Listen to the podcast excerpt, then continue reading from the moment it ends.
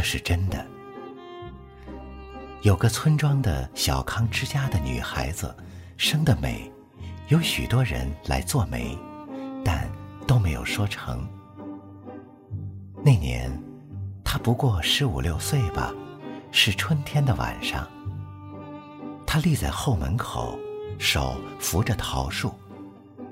她记得，她穿的是一件月白的衫子。对门住的年轻人同他见过面。可是从来没有打过招呼的，他走了过来，离得不远，站定了，轻轻地说了一声：“哦，你也在这里吗？”他没有说什么，他也没有再说什么，站了一会儿，各自走开了。就这样，就完了。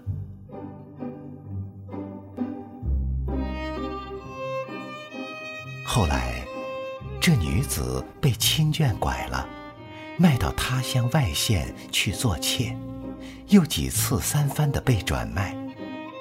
经过无数惊险的风波，老了的时候，他还记得从前那一回事，常常说起，在那春天的晚上，在后门口的桃树下，那年轻人。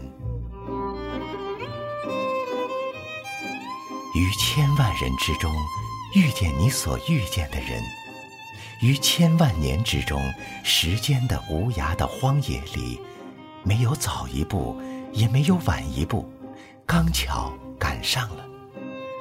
那也没有别的话可说，唯有轻轻的问一声：“哦，你也在这里吗？”